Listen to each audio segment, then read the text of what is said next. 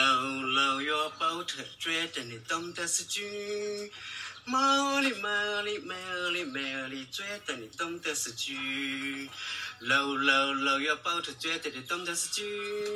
茉莉茉莉茉莉茉莉，觉得你懂得是句。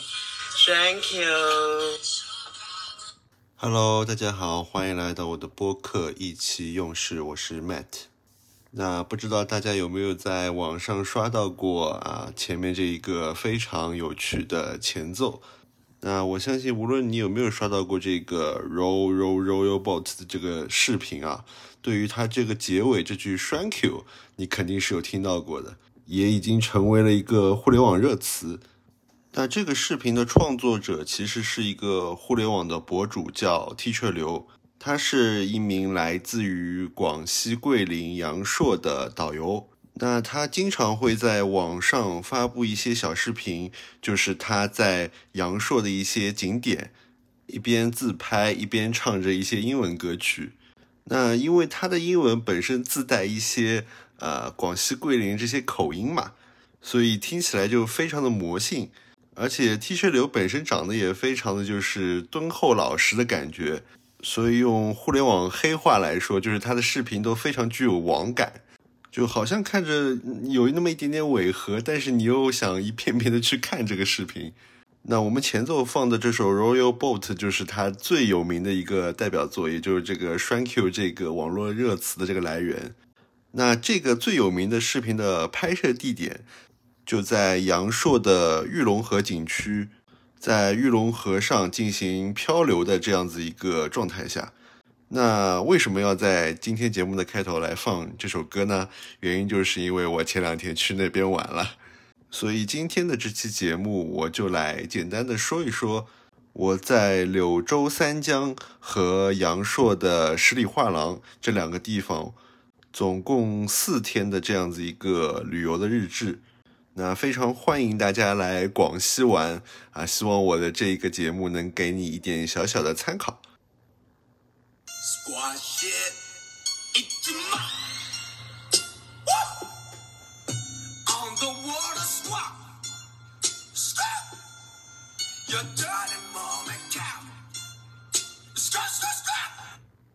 那我因为现在在柳州嘛。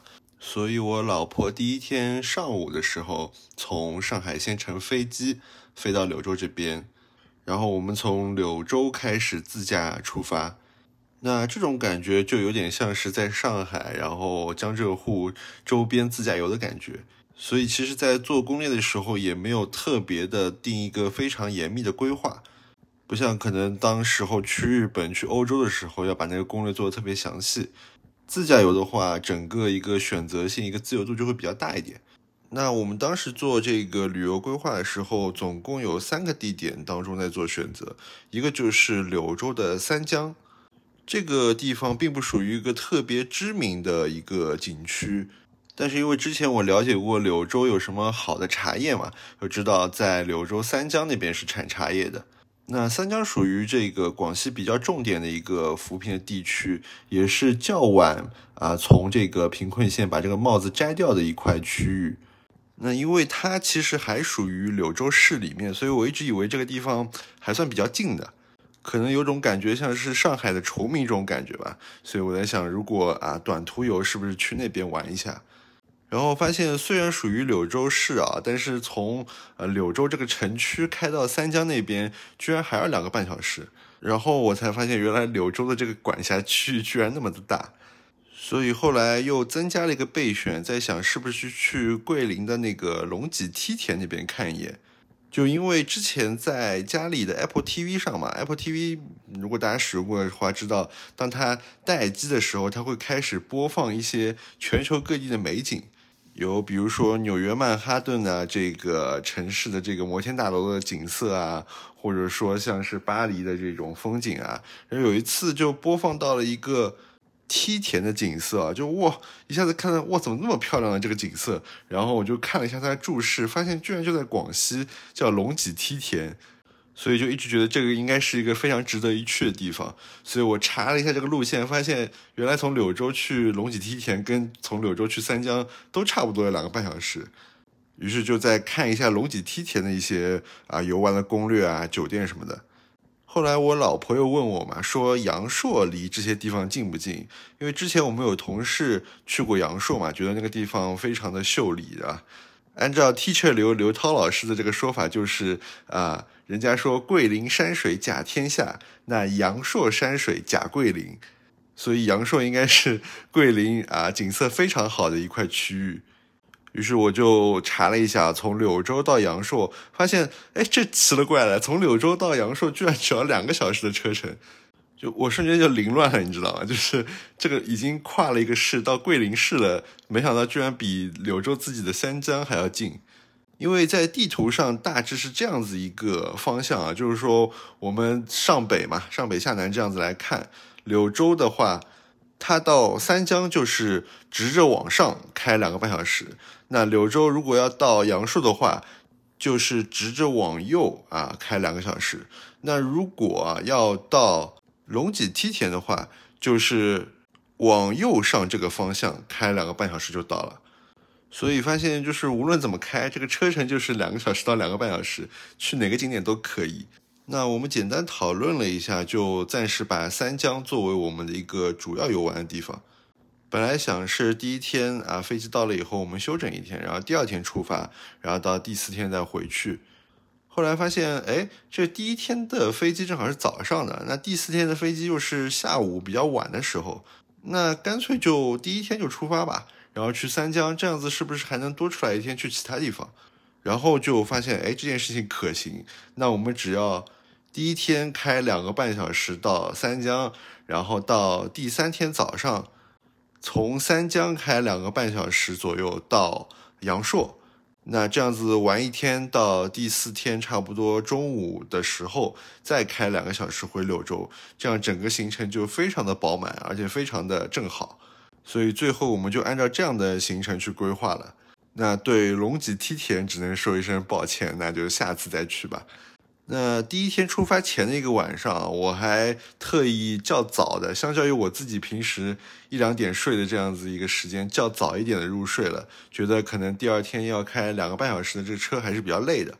但是当我开上高速的时候，发现柳州，呃，广西的这个高速吧，非常的好开。就一个就是这个一路上的风景非常的漂亮啊，它不像我们在上海啊，比如说开到苏州或者开到杭州，那一路上高速上就是秃秃的，旁边什么东西都没有，就是高速公路啊，一片白的天空，然后旁边可能是灌木丛这样子。那广西的，我从柳州开到三江这一段的高速公路。就是蓝天白云，然后所有的车道都在山间这样游走，你就旁边都是一座一座山的这样子美景，就非常的享受，非常的舒服。所以我建议大家如果有机会啊，在在广西真的可以自驾游一下，你在高速上都会觉得非常的惬意，就是眼前都是这种山间的美景，然后阳光洒下来的这种感觉。那第二个就是这高速上这个车非常的少。就如果你用高德地图的话，你导航的时候你会发现，差不多整个高速百分之八十的路段吧都是深绿色，就基本上都没有什么车，所以整个一个高速的路段就处于一个非常轻松的这样一个状态，就一边开着车一边听着播客，就特别的惬意。那唯一可能要注意的就是它因为都是在山间开的路嘛，就经常性会进入一些隧道，那可能在隧道前要注意减速一下。就两个半小时的这个路程，感觉非常快就到了，甚至当中都没有去过那个服务站。那到了三江以后，我们住的是呃新开业的，应该是二零二一年才开业的吧，柳州三江万怡酒店。那一晚的房费应该也就五百出头，就整个三江的这些酒店啊、民宿也好啊，都不是特别的贵。因为相较于这个其他的广西桂林那边的呃一些景区、一些旅游景点来说，整个三江它的这个商业化的这个氛围啊，没有那么的浓厚。包括我们从高速下来以后啊，路过的一些这个街边的景色，都能感觉到三江的整体还是一个小县城的感觉。所以整体的这个消费，包括住宿啊、吃的啊，都是比较低的。那酒店啊，整体还是非常不错的啊，毕竟是万豪旗下的酒店，然后也比较新啊，给我们升了一个江景房。那从我们酒店的窗啊望出去是有一条江。那我们第一天到那边的话，其实已经是下午四点钟左右了。所以我们在三江啊两个主要的景点都准备放在第二天再玩。那当天晚上我们就开车到了大概两公里左右的一个地方，也就是啊三江的比较市区的地方，去看了在市区内比较有名的两个小的景点。那一个就是三江的鼓楼，另外一个就是桐乡鸟巢。那这边要简单说一下，整个广西这个壮族自治区的话，就除了壮族以外，其实还有非常多的少数民族，比如说苗族啊、瑶族、回族，还有一些小的像毛南族。那三江这个地方，它被叫做啊侗族之乡，也就是说，它就是整个侗族的一个根据地，所以三江它也叫三江侗族自治县。也因此啊，在三江的整个旅途，其实啊就离不开这个去参观这些侗族的这种民俗建筑的啊这样子的一个过程。那鼓楼啊，就是侗族呃他们最有名的一种建筑形式。那你可以理解为是呃侗族的这种精神象征嘛。那每逢一些重要的这个节日，那侗族的这些人民都要聚集在鼓楼的前面。那载歌载舞一番，那鼓楼里面自然有鼓了，那还会有人在鼓楼里面去敲鼓，所以对侗族来说，他们的每一个寨子，也就是说这种村落吧，这样子的一个寨子里面都会有一个鼓楼，只是说啊，这个鼓楼有大有小。那三江市区内的这个三江鼓楼是一个非常大的一个鼓楼，它应该是在两千年左右，为了庆祝这个新中国成立五十周年。所以新建的一个啊标志性的一个鼓楼，那鼓楼的一个最大的特点就是它是纯的一个木结构搭建而成的。就我们走进这个三江鼓楼的这个内部啊，你会发现这个结构真的是非常的精巧，就单依靠木头去搭建出整个一个楼。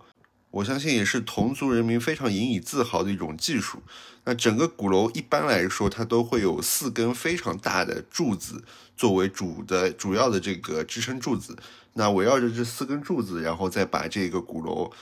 按照一个锥形去搭建好。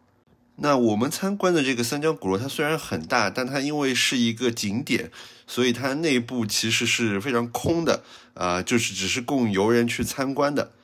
但我们在呃第二天去到真的那些呃城阳八寨的那些啊侗族的这个寨子里面的时候，就发现其实鼓楼它的一个用处还是啊非常大的。对于就整个寨子里居民来说，因为它整个结构在夏天的时候其实里面非常的凉快，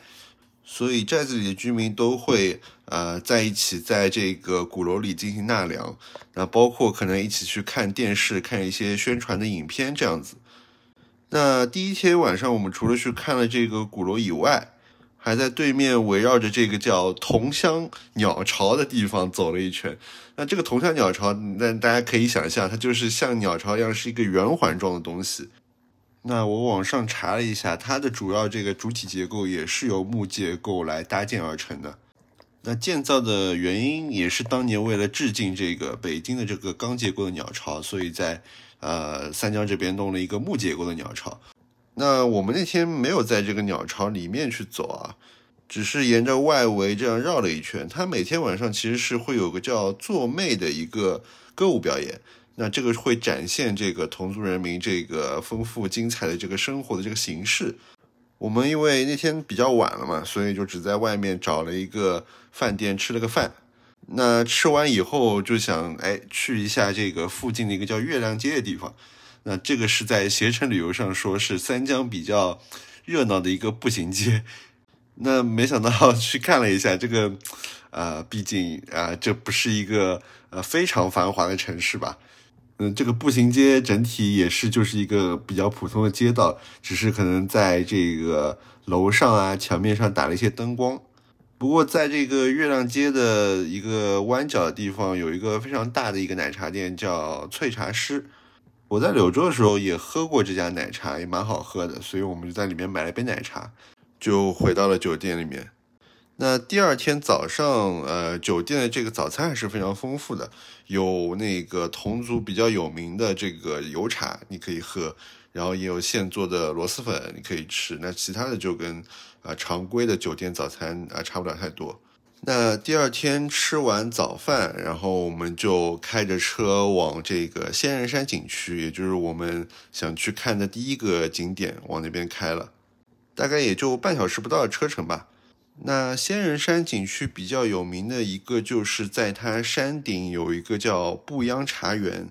那我刚来柳州的时候，就啊问了很多人，哎，在柳州有什么好茶啊，或者是呃有什么比较有名的茶叶？那大家都告诉我，就是柳州三江的茶是比较不错的。那这个仙人山景区上面的步央茶园就比较有名的一个茶园，那整体也比较大。然后有种红茶、绿茶都有。那第二个比较有名的就是在它的山顶啊，其实是有一个民宿酒店的，叫啊星空木屋，一个小的民宿。然后很多人都喜欢就住在这个木屋里面。然后你早上早起，你就可以看到就是啊在云中的这种日出的感觉啊，看携程上的图片还是非常的壮美的。不过我们那时候就没订这家酒店啊。因为看这个图片，好像它整体的这个酒店的呃设施来说，并没有特别的好，所以我们这次早上去主要就是去看一下它的山顶这个啊茶园的。因为其实现在天气还是很热嘛，像柳州这边啊，还是要将近三十六、三十七度。那早上基本上你还是能感受到这种热度在的，呃，如果太阳被遮住就会稍微好一点。那同时山上的话，其实也对温度来说稍微有一些下降。呃，我们到了那边就马上买了这个啊景区的这个缆车，就乘缆车上这个山顶，否则这个走路也太累了。毕竟不是秋天嘛，这个也没有这种凉风飒爽的感觉。那不得不说，到了这个山顶的这个茶园以后啊，你会发现这个景色是真的非常的壮美，因为它整片整片的都是种的这些茶树，然后在山顶还有一个小的亭子，是专门啊让游客进去可以一览这个众山小，你就可以看到你周围啊都是一片一片的这样子茶树的这个。种植的区域啊，整体看着是非常壮观的，尤其是你用 iPhone 去拍这个全景啊，这个感觉是非常的好的。那包括我们在山顶，其实还喝到了一个呃比较有意思的茶，叫清浅柳啊，我理解它应该是一种红茶吧。它的入口这个回甘是非常的甜的，有一种那种罗汉果的这种味道。那如果你真的是对这个茶非常感兴趣的话，它其实那边还可以预约采茶啊、烘茶，这样子你可以自己手做，然后再把这个茶叶带回去。那对于我们这种江浙沪人民来说，我们对茶叶其实还是比较熟悉的，所以就没有去参与这种活动。那印象比较深刻的还是这整个山间的这种风景还是非常的秀美的，尤其是早上可能啊十点钟左右，整个。雾气还没有完全消散的时候，它整个山顶就会被隐藏在这雾气当中，然后翠绿的这样山体又在这个蓝天白云之下，就显得非常的这种通透的感觉。那从这个山顶下来以后，比较有意思就是我第一次啊飞了一下这个无人机，我人生中第一次操控这个无人机做一个飞行。那我特意找了一块比较空旷的地方。因为还是心里还是蛮慌的，就不知道这个无人机这个操控的感觉是怎么样子，到底能不能把它操控好。然后我就把这个无人机飞上天，然后就开始啊，在我的视线范围之内让它往上往下，然后前进后退这样子。但我就感觉它这个飞行速度好慢啊，然后我就快速的把它推进，想让它这个景色能够这个动起来。然后稍微操作的快了以后，就突然发现，哎，在我的视线中 找不到这个无人机，心里又顿时慌了，你知道？就是我通过图传，手机的图传是能看到这个无人机肯定是在天上非常完好在飞行，它也没有碰到什么障碍物。然后我我能从它镜头上看到我可能脚下的某一块土地啊，曾经经过的一块地方，但我就是从视觉上找不到它，所以就感觉。失去控制了，我都不知道该怎么去操控它。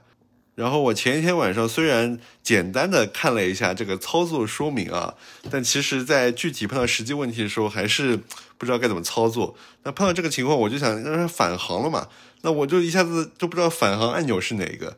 就看到它在天上这个电量从可能百分之八十几慢慢到百分之六十几，就赶快把手机退出来查一下，到底返航按钮是哪一个。然后赶紧把它按这个返航键让它返航，所以整体上没有拍到什么特别精彩的画面，但是至少也玩过，知道啊这是怎么一回事。那只能希望啊下一次那个再去操纵这无人机的时候能拍的好一点吧。那还是要不得不感叹一下，大疆这个产品确实非常厉害。就我一按那个返航键，就它真的是非常精准的返航到了我原来把它升起来那个地方。就这种空间技术，我觉得真的是非常的出色，我觉得可能都无人能出其右的。那我相信大疆车载应该在自动驾驶这块应该也会有比较好的发展吧。那从这个仙人山景区下来以后，我们就笔直的开往了我们那天的第二个景点，也就是城阳八寨。那城阳八寨啊，听这个名字大家知道，哎，这个地方总共有八个寨子。那大家连成一片，那最后就把这一个这一块地方规划成一个景区啊，叫城阳八寨，主要就是展现这个侗族比较民俗的这个风情的一面。那这个景区规划的还是比较不错的，它也在啊争创五 A 级景区，像那个成龙之前有个电影叫《绝地逃亡》嘛，也在那个地方取过景。那整个城阳八寨虽然说有八个寨啊。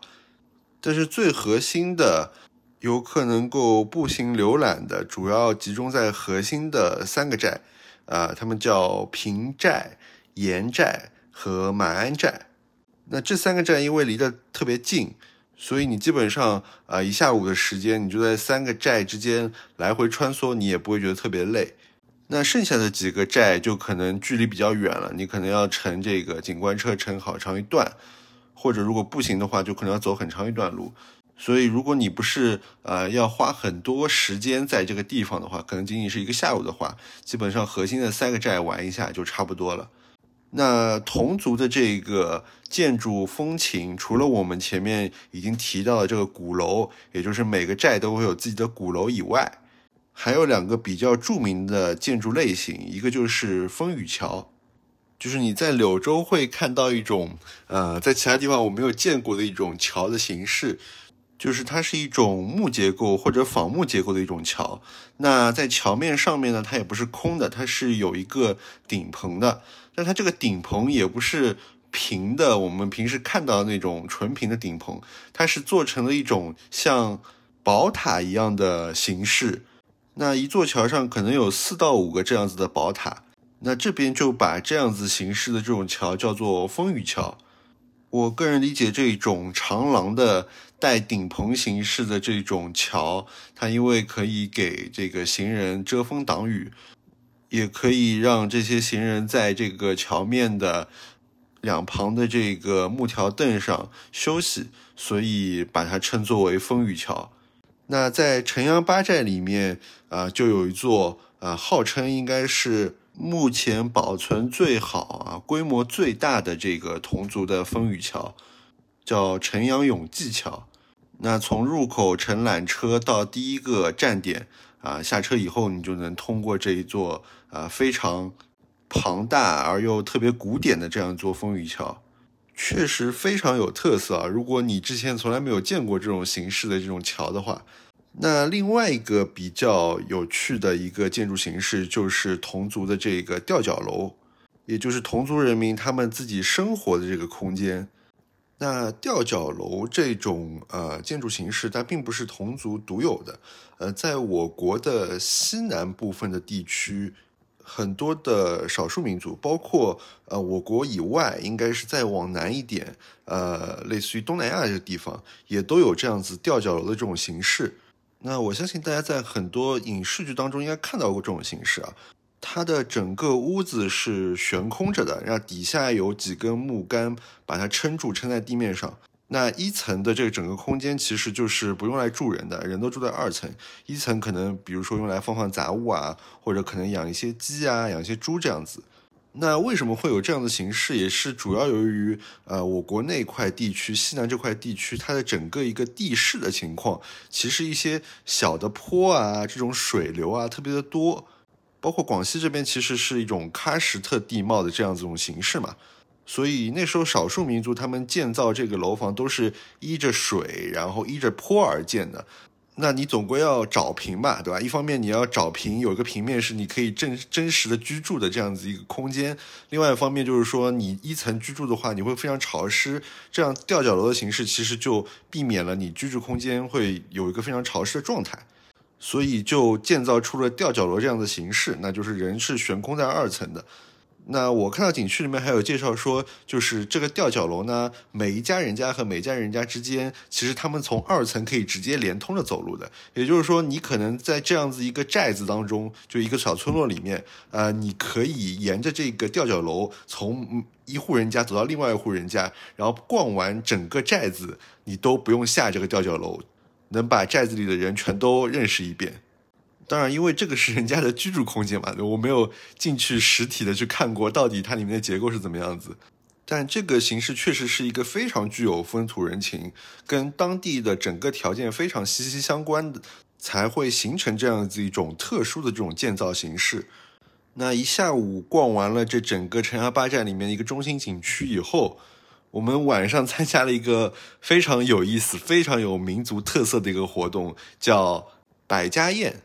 那这个应该是侗族非常有特色的一种啊吃饭的一种形式，而且它在城阳八站里面应该不是一个固定时间的一个项目，因为一般只有比如说有啊团队游客来的时候，他才会去啊开放这样的百家宴。那我们是在入口的时候啊，有那工作人员跟我们说今天晚上有这个东西，要不要去体验一下？那我们作为散客，然后进去体验的。那百家宴这个传统啊，相传是呃很早以前，我简单说一下，很早以前就是他们有一个英雄，然后帮那个同族人民驱赶走了那个类似于恶魔吧，可能是，然后呃同族人民为了感谢这个英雄，然后就想让他呃到每户人家里面吃饭，但英雄呃时间比较赶，他就马上就要走了，然后结果他们就想出来一个方式，就是邀请英雄到他们的某个地方，然后每家人家都做出他们自己拿手好菜。一起去宴请这个英雄，然后最后这个百家宴的这个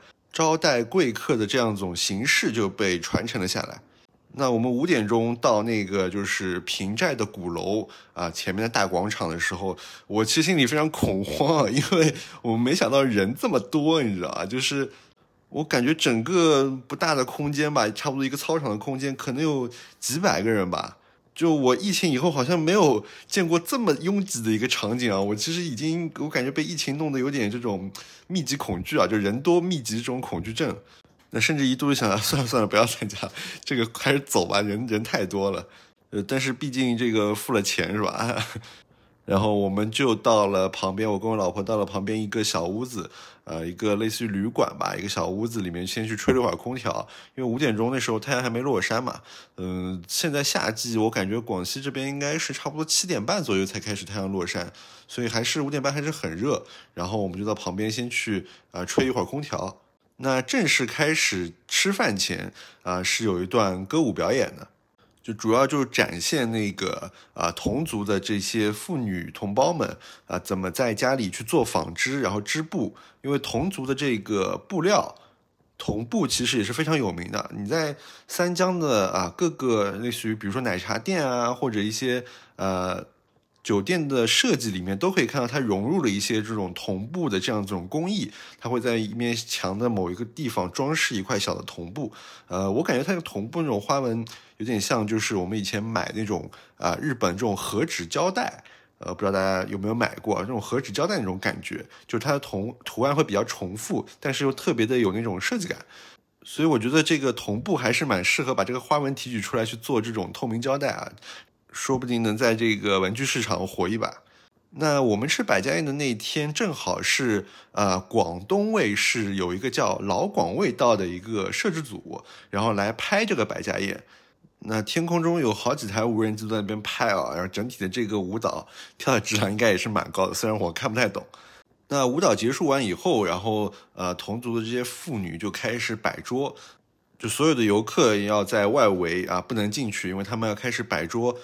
一个桌子啊，差不多是坐六个人，然后他们会摆成大概呃七八条这样子的长条。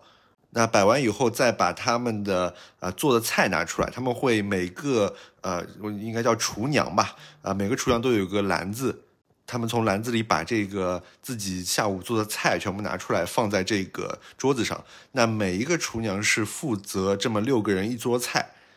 那每一个人他肯定按照家里的不同的这个食物储备嘛，食材储备，他做的菜都是不太一样的。所以你可以选你想吃那桌菜嘛，然后等他们摆完，然后大家进场的时候就坐到你想吃那桌菜那边，就看到那个主持人说啊，大家可以坐了，然后在这边看菜，然后看我要坐到哪一桌吃哪一桌的菜。但这个其实没有关系啊，你无论坐到哪一桌，这个百家宴最有意思的地方就在于说，你刚开始吃了以后，你是可以走的，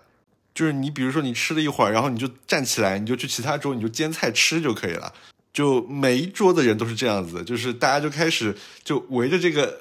八大排这样子的餐桌，对吧？大家就互相走来走去，看到哪一桌的菜你想吃，你就去煎两个，然后就吃。就说实话，这个有点冲击到我的个人的这个理解了。我其实是有点恐慌的。就我觉得可能一方面也是因为疫情的关系，我这个心理建设 好像没有做到那么好的程度，就一直会想这个东西是不是不太卫生啊？然后我老婆还很担心这个会不会得那个幽门螺杆菌，不过这个形式还是非常有新鲜感的。你就是这么多桌菜，你可以走来走去看，哎，这个菜没见过嘛，吃一吃两口。那等吃的差不多，就还会有同族的姑娘啊，沿着这个桌子这样子一圈圈绕，然后向你敬酒，有唱着这个侗族的这个歌谣嘛。讲到这个，想起这个景区里面还有个非常有意思的就是路边它会有一些指示牌，上面会教你就是侗族的话怎么说。比如说鱼就叫 bao，当然你要把它连成句子说，我估计还是很困难的。那整个百家宴还是非常有意思的，只是因为至于我前面说这种恐惧嘛，我也没有吃太多的东西。那之后就开始玩起了那个高山流水。这个我要跟大家介绍一下，高山流水是什么一个游戏呢？就是主持人会挑选大概两个人，然后上台，然后呃同族的姑娘们就会在站在一阶阶台阶上，然后就像是那种我们婚礼上看那种高脚杯那个倒高脚杯那种感觉嘛，然后这个酒就从最上面的那个竹筒上，就是一个一个竹筒这样流下来，就是姑娘拿着这个竹筒，然后最后流到那个。下面最后两个游客的这个嘴巴里面，然后这个酒就是像这种流水一样是不会断的。然后同族的姑娘们就会开始唱歌，然后一首歌不结束，这个酒就是不会断。然后就像高山流水，所以你在短时间内要喝非常大量的这个米酒。不过还好，这个歌我算了一下，应该也没有特别长。但我个人觉得米酒这种东西是很容易醉的。那我跟我老婆当然没有参加这个游戏啊，这个对我们来说太 heavy 了。我们因为下午玩了蛮长时间的嘛，所以其实有点累了。我们差不多到七点钟左右，看到高山流水开始了，然后我们就走了。其实后面七点半应该还有一个篝火晚会啊，但我们觉得太晚了嘛，毕竟它也算半山上，我们还要开车下去，然后还要做个核酸，因为我们后面一天要入住啊阳朔的酒店，我们还要需要去人民医院做个核酸，所以我们就提前就走了。但这个晚饭的形式还是非常有意思的。等今年体检的时候，我来查一下这个幽门螺杆菌的问题。然后我们下了这个半山，然后到了市区以后，就去月亮街买了一杯萃茶师的奶茶，然后就回酒店了。因为第二天一早还要开车开两个小时车去阳朔嘛。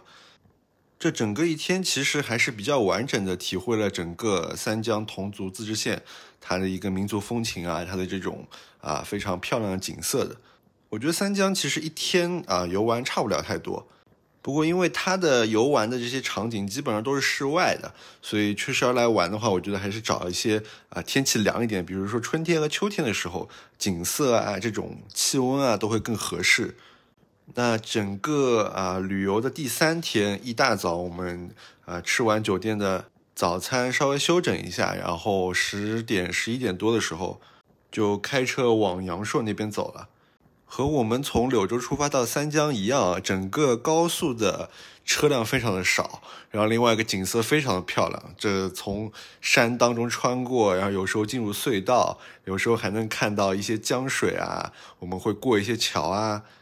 当中有一件小事啊，就是因为我车要加个油嘛，所以我就挑选了一个名字上好像最厉害的一个。服务区叫桂林服务区，我想这个桂林服务区应该是一个非常大、非常有名的服务区吧。然后结果发现这个服务区非常的小，为了进这个服务区还差点走错路。那我们从柳州市开到这个桂林市啊，你会慢慢的感觉到这个高速上这个山的这个形状就开始发生了一点变化。啊，原来其实柳州这一块的山，我感觉它还是比较绵延的，就是一座山接着一座山。然后慢慢的，你开到了桂林，然后往阳朔的方向，慢慢要进入我们那个居住的这个十里画廊景区，你就会发现这个山啊，慢慢变成了一块一块的这种块状的山，就是竖立在这个呃地上。这个其实就意味着我们已经进入了这个广西特别有名的喀什特地貌了。这些山其实都不像啊我们之前看到这种绵延的山，它是那种土地的山啊，这种啊一块一块竖立在这个地上的，其实它就是岩石山。那很有可能这个山的下面就是会有溶洞，因为这种山景也是非常的美啊，它就跟之前看到这种景色是不一样的这种美景，都是一种大自然鬼斧神工啊，就开在这个山间，你就觉得。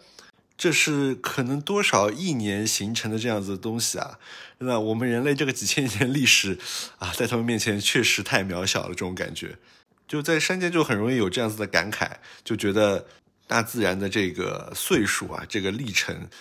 确实是我们人类没有办法啊比拟的。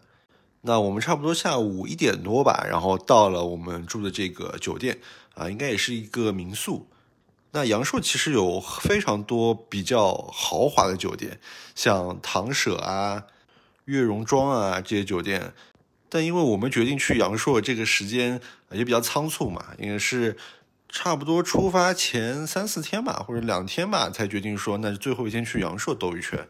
所以这时候如果再要订唐舍跟啊悦榕庄啊，这个价格就是非常承受不了的了。所以我们后来订了一家价位差不多一千左右的一家民宿酒店，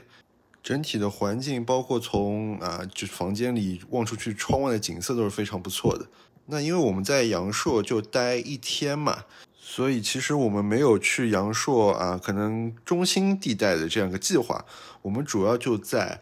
阳朔的十里画廊景区这一块地方来游玩。那十里画廊景区，它虽然说是一个景区啊，其实严格意义上来说，或者说它真实的一个作用，它其实是一条国道当中的一部分。就只是这一块区域，因为呃，你如果开着车沿这条国道这一块十里画廊景区一路呃开过去的话，旁边的这些山的这种美景啊，就像是画一样，所以叫它十里画廊。它其实就是把国道当中一部分啊，前面立了一个牌头，然后后面立了一个牌头，就把这一块区域啊框定成十里画廊景区。那我们来这边玩，其实没有做太多的攻略啊，就唯一一个一定要玩的就是玉龙河的漂流，这个是我老婆一定要玩的个项目。所以我们当天到了以后，把行李收拾差不多，就问了一下前台。玉龙河漂流这个人现在多不多？哎，前台是可以查的嘛？现在排队这个人数，然后因为正好是暑假的时候，加上是周末，应该是周日的时候，所以人其实特别多。那我们可能现在过去还要再排一个多小时，就比较不划算。所以酒店还是建议我们第二天早上再去玩这个漂流。所以我们当天下午就准备在这个景区里面逛一逛，看看有什么可以玩的。本来看这个酒店发给我们这个旅游攻略，有那种大脚车嘛，可以租，应该是可以沿着一些特定的道路然后开的，但感觉特别贵啊，一辆车好像五百多块钱。后来酒店告诉我们，这个酒店旁边有个老奶奶那边是可以租电瓶车的，哎，那这个就很好啦，就开电瓶车走一走。因为我开过我妈电瓶车嘛，所以我知道这个电瓶车怎么开的。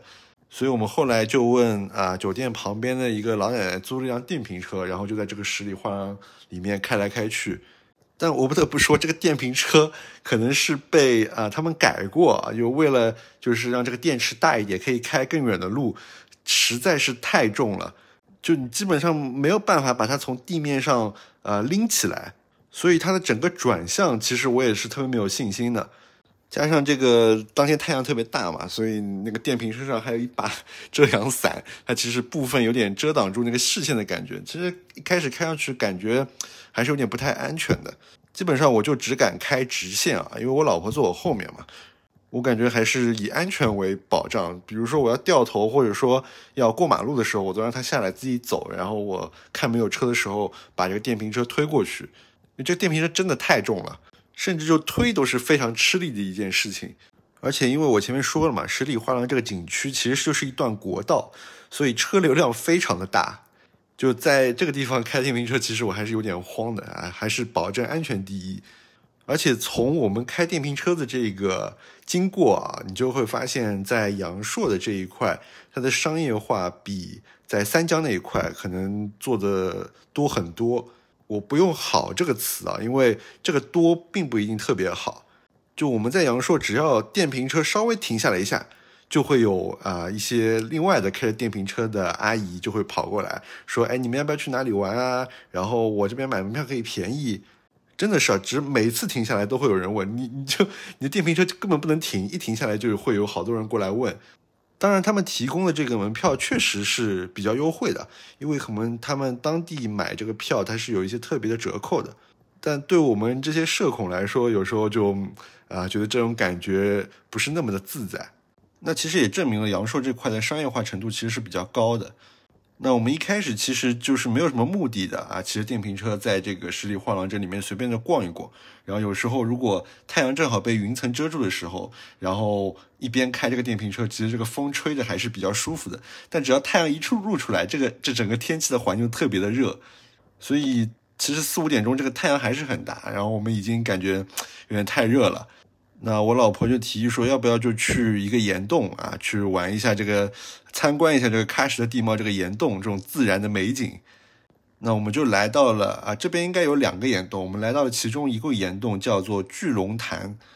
然后靠着电瓶车阿姨的这个优惠票，对吧？我们买了张门票，正好进去赶上啊，解说要开始了。因为它里面并不是你可以随便进去的，它是一批一批要跟着解说一起进去的。因为里面的整个条件、地形条件非常的复杂。那我们正好这个时间点还好，进去以后没等多久，然后我们就开始进去参观了。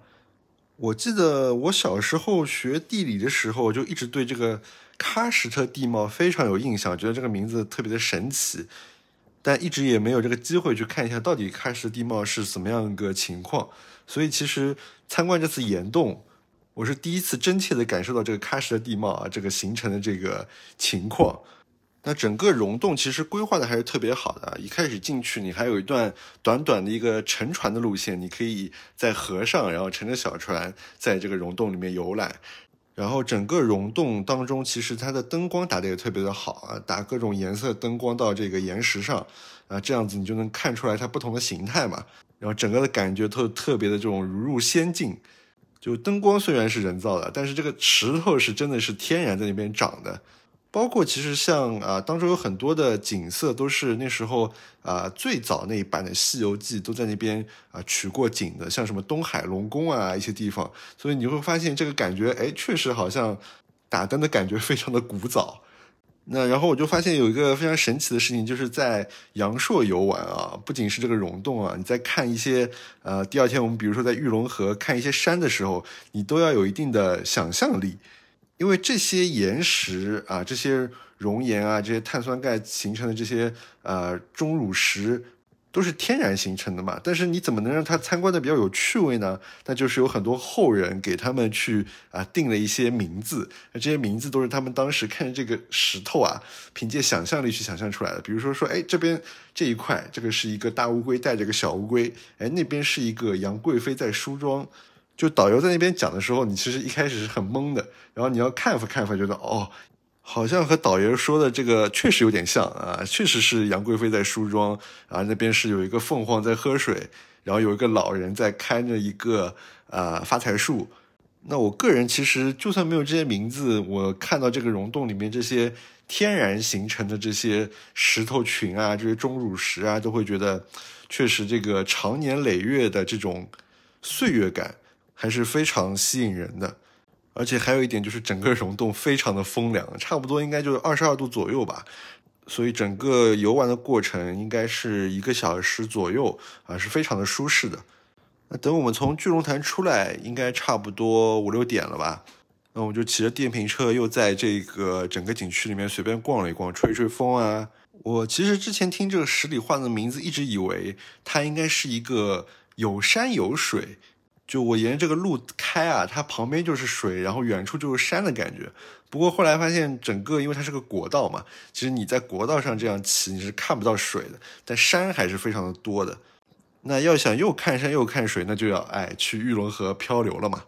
那这个就是第二天的一个游玩行程了。那我们五点多又后来在景区里转了转以后，就回酒店，在酒店的啊餐厅吃了一个饭。那等吃完差不多啊，天开始慢慢暗下来了，就想说啊，要不就骑着这个电瓶车啊，沿着有一条小路这样子兜一圈看看景色。结果没想到这个天一暗啊，还真暗的特别的快。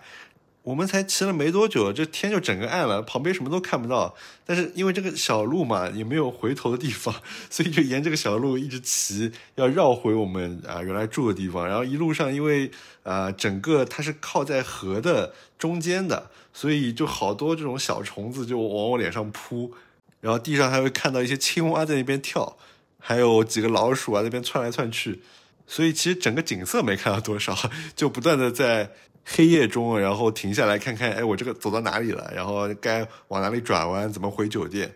这样回到酒店其实八点钟不到吧。然后本来想说，要么开着车去啊阳朔比较中心那块啊，有个叫西街的一个地方，然后去那边可能吃点夜宵啊，或者买点奶茶什么的。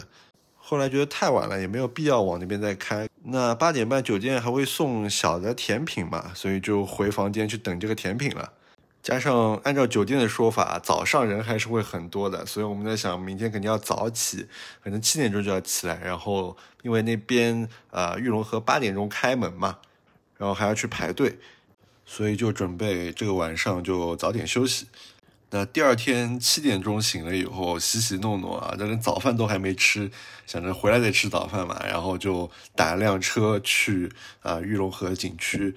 那为什么没有开车过去，而是打车过去呢？那我就给大家简单的介绍一下这个玉龙河漂流这件事情，它到底是怎么玩的。就简单来说，就是玉龙河就是一条有上游有下游的河嘛，有点像一条溪水一样子的感觉。所以这条河这个漂流整个路径的最下游就是一个叫万景码头的地方。那这个码头就在我们酒店旁边。那怎么漂到这个万景码头？你就要从上游的某个地方啊，这样子慢慢漂下来。那整个玉龙河景区，它其实上游大概有三个码头左右。我们去的其实是离这个。最终下游万景码头最近的最近的一个叫水鳄底码头，那从水鳄底码头漂到万景码头的话，差不多啊四十到五十分钟。那如果你想漂更长时间的话，你就要去再上游几个码头。那那些码头可能从他们那边漂到最后的目的地，可能要一个半小时左右。那我们想这么长时间没有必要嘛，只是体验一下这个感觉。但也因为如此啊，其实跟我们这个想法差不多的人应该有很多，就只想体验一下四十到五十分钟。所以我们去的这个水鳄底码头一般都是人最多的，上游的反而可能人少一点。那因为我们从上游漂到下游以后，其实我们就出这个啊玉龙河景区了，那我们就直接回酒店了。那你不可能到时候再打辆车上去再拿车吧，再开回酒店，所以我们就打了辆车到了水鳄底码头。果然啊，过去的时候已经有很多人在那个门口排队了，因为他是八点钟开门，我们是八点还没还没到的时候就到那边的，然后很多人已经排在了门口，然后我们也在那边排，包括车道也有好多车等着，等着那个八点钟一到，然后就开进去。那等八点一到，我们进去以后，就看到那边买票排的队伍也是非常的长，然后我们我就让我老婆先去休息嘛，然后呢把身份证给我，那我在那边等着排队买票。因为据我们之前了解，酒店的说法就是你只能在现场买票，你没有办法网上预约什么的，所以我一直以为这就是就是一个原始的啊，在在现场买票的这样一个情况。但后来还好啊，在排队的时候啊，碰到了有一个人，那个人应该是可能可能是景区的员工嘛，也可能是热心的好市民。然后他在跟啊我们一些人说，哎，你只要在网上买了这个票，然后网上你只要不是用华为手机啊，你开着定位，你其实可以直接在线上打卡，然后你就自己自动就预约好了，你就等着叫号就可以了。虽然我不知道为什么 歧视了一把华为手机，可能是一些系统问题吧。那还好我用的是 iPhone，对吧？所以我们就按照他这个操作，先在啊飞猪上啊买好了这个玉龙河景区的票，然后再进入了他一个应该是官方做的一个在线打卡的一个平台。嗯，他只要识别到你在这个景区里面，那他就可以自动让你打卡预约，那你就排上号了，你就完全不用在现场去买这个票，所有都在手机端操纵好，到时候就等叫号，你就可以去那个漂流的地方去漂流了。那虽然最后在网上成功买了票，但是因为前面还是折腾了蛮长时间，所以我们最后排到那个号码是一百五十几号。就我看到这个还是有点慌了，我想一百五十几号这个要多长时间啊？这可能是不是要等一个多小时？但看叫号也差不多叫到了可能七八十号吧，想想应该还是可以的。那后来我在那边才听到啊，就是说其实一开始因为呃我们是早上第一批嘛，其实呃所有的这个漂流这些师傅都等在那边。那这时候的这个运力是非常充沛的啊，就是人过去上个船就可以直接走。但是如果比如说第一批的师傅全部出发了以后，那这时候你可能要等一个多小时，因为他们五十多分钟先飘下去，然后可能再要上来，再接下一批的这个游客。那这样子的话，你就会要等很长时间。那这个分界点的号码到底是在多少呢？是在两百号。还好，经过这么一长串折腾，还是赶上了最第一批的这个游玩。所以我们大概就等了二十分钟不到吧，然后就上了这个竹筏，然后就开始了这个漂流。有一句说一句啊，这个整体的感觉真的是非常的惬意的，就你坐在竹筏上面，下面是碧绿的这个河水，然后你周围望出去全都是啊形状各异的这种岩石山，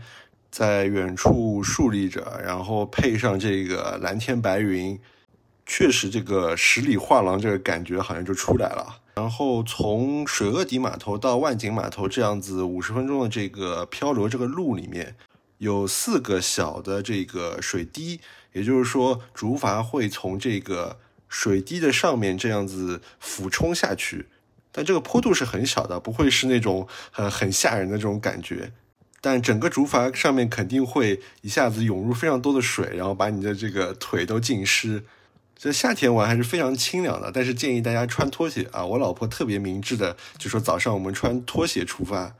这样子这个水就不会弄湿鞋子了。那这是一个啊玉龙河漂流告诉大家小 tips，就是你早上要穿啊拖鞋出发。那第二个小 tips 就是你记得在口袋里带一点现金，作为给这个漂流的这个划船师傅的红包。这个也是小红书上说的啊，大家知道小红书上有很多网红嘛，这么美的景色，肯定要让这个竹筏驻足一下，对吧？在上面啊摆出美美的姿势来拍照，然后因为还要穿救生衣嘛，那他们肯定要啊有段时间可以把这个救生衣脱下来，然后露出自己漂亮的衣服，对吧？然后能够拍出那种诗情画意的这种感觉，所以这个就是需要师傅来配合嘛，那你肯定要给师傅一点红包。那师傅拿了红包以后呢，他就会比较配合，有时候会把这个舟停下来，停在阴凉的地方，让你拍两张照啊。甚至有些师傅还很好玩，他会帮你拍水，拿这个就是划船这个杆子啊，划竹筏的杆子往水上一拍，然后你这时候如果能把这个快门抓得特别好的话，你身后就是有那种水帘的感觉，然后就拍出特别美的照片。那我跟我老婆没有这么强的这个拍照的需求啊。但想着还是先带着红包嘛，那万一比如说要拍拍照啊，或者说师傅帮我们讲解一下，所以我们上船了以后就把这个红包给了师傅。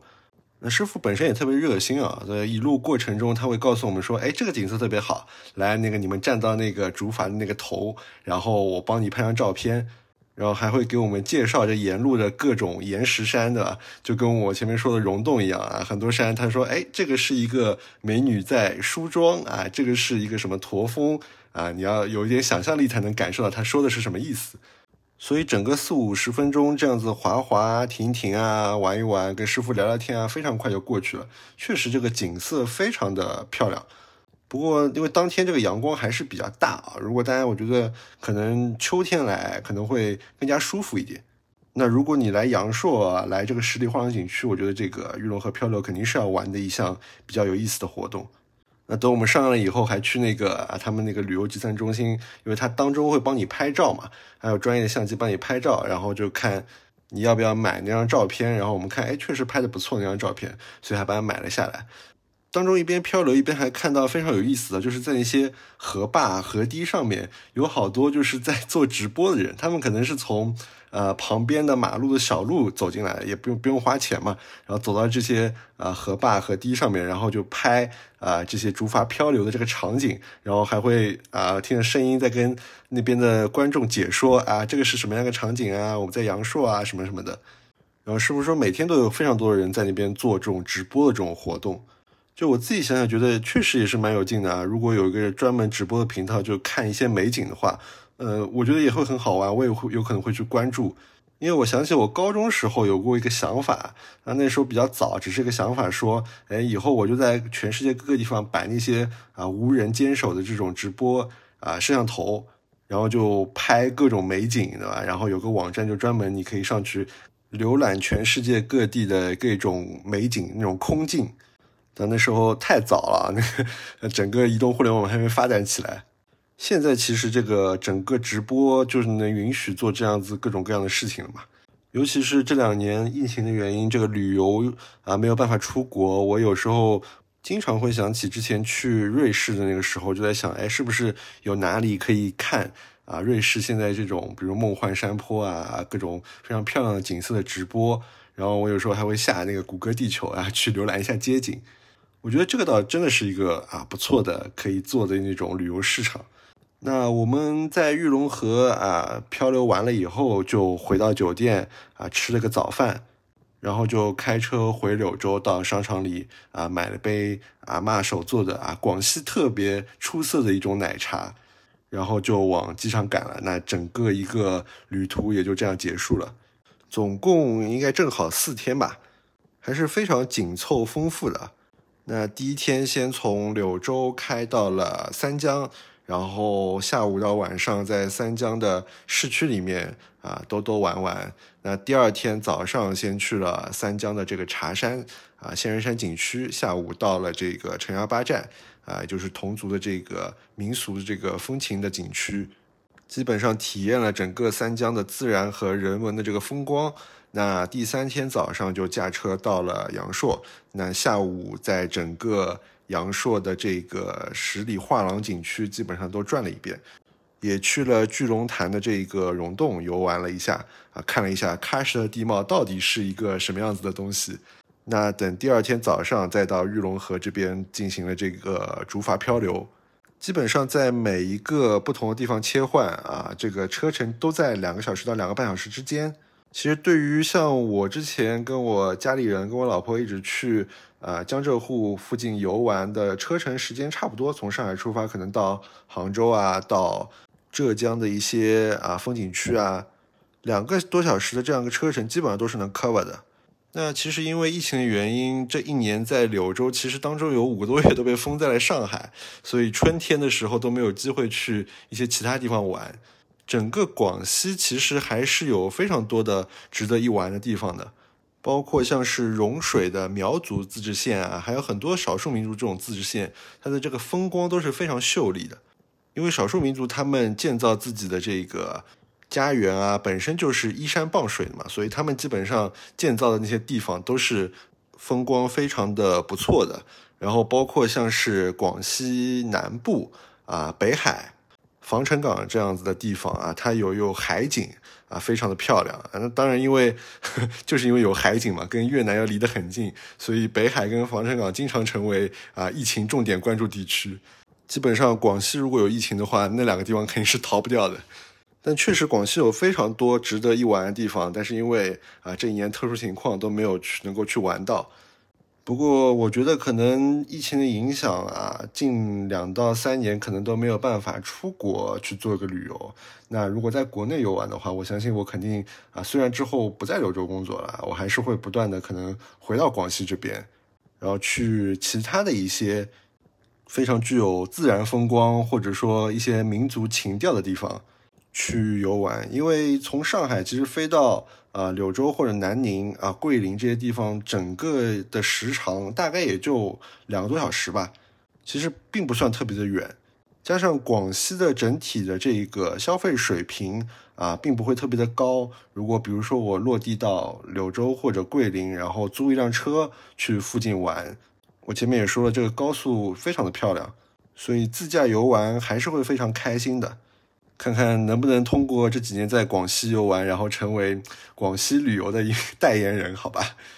那没想到这期节目一路录了一个多小时，那感谢大家收听我的播客，意气用事。那我们下期节目再见，拜拜。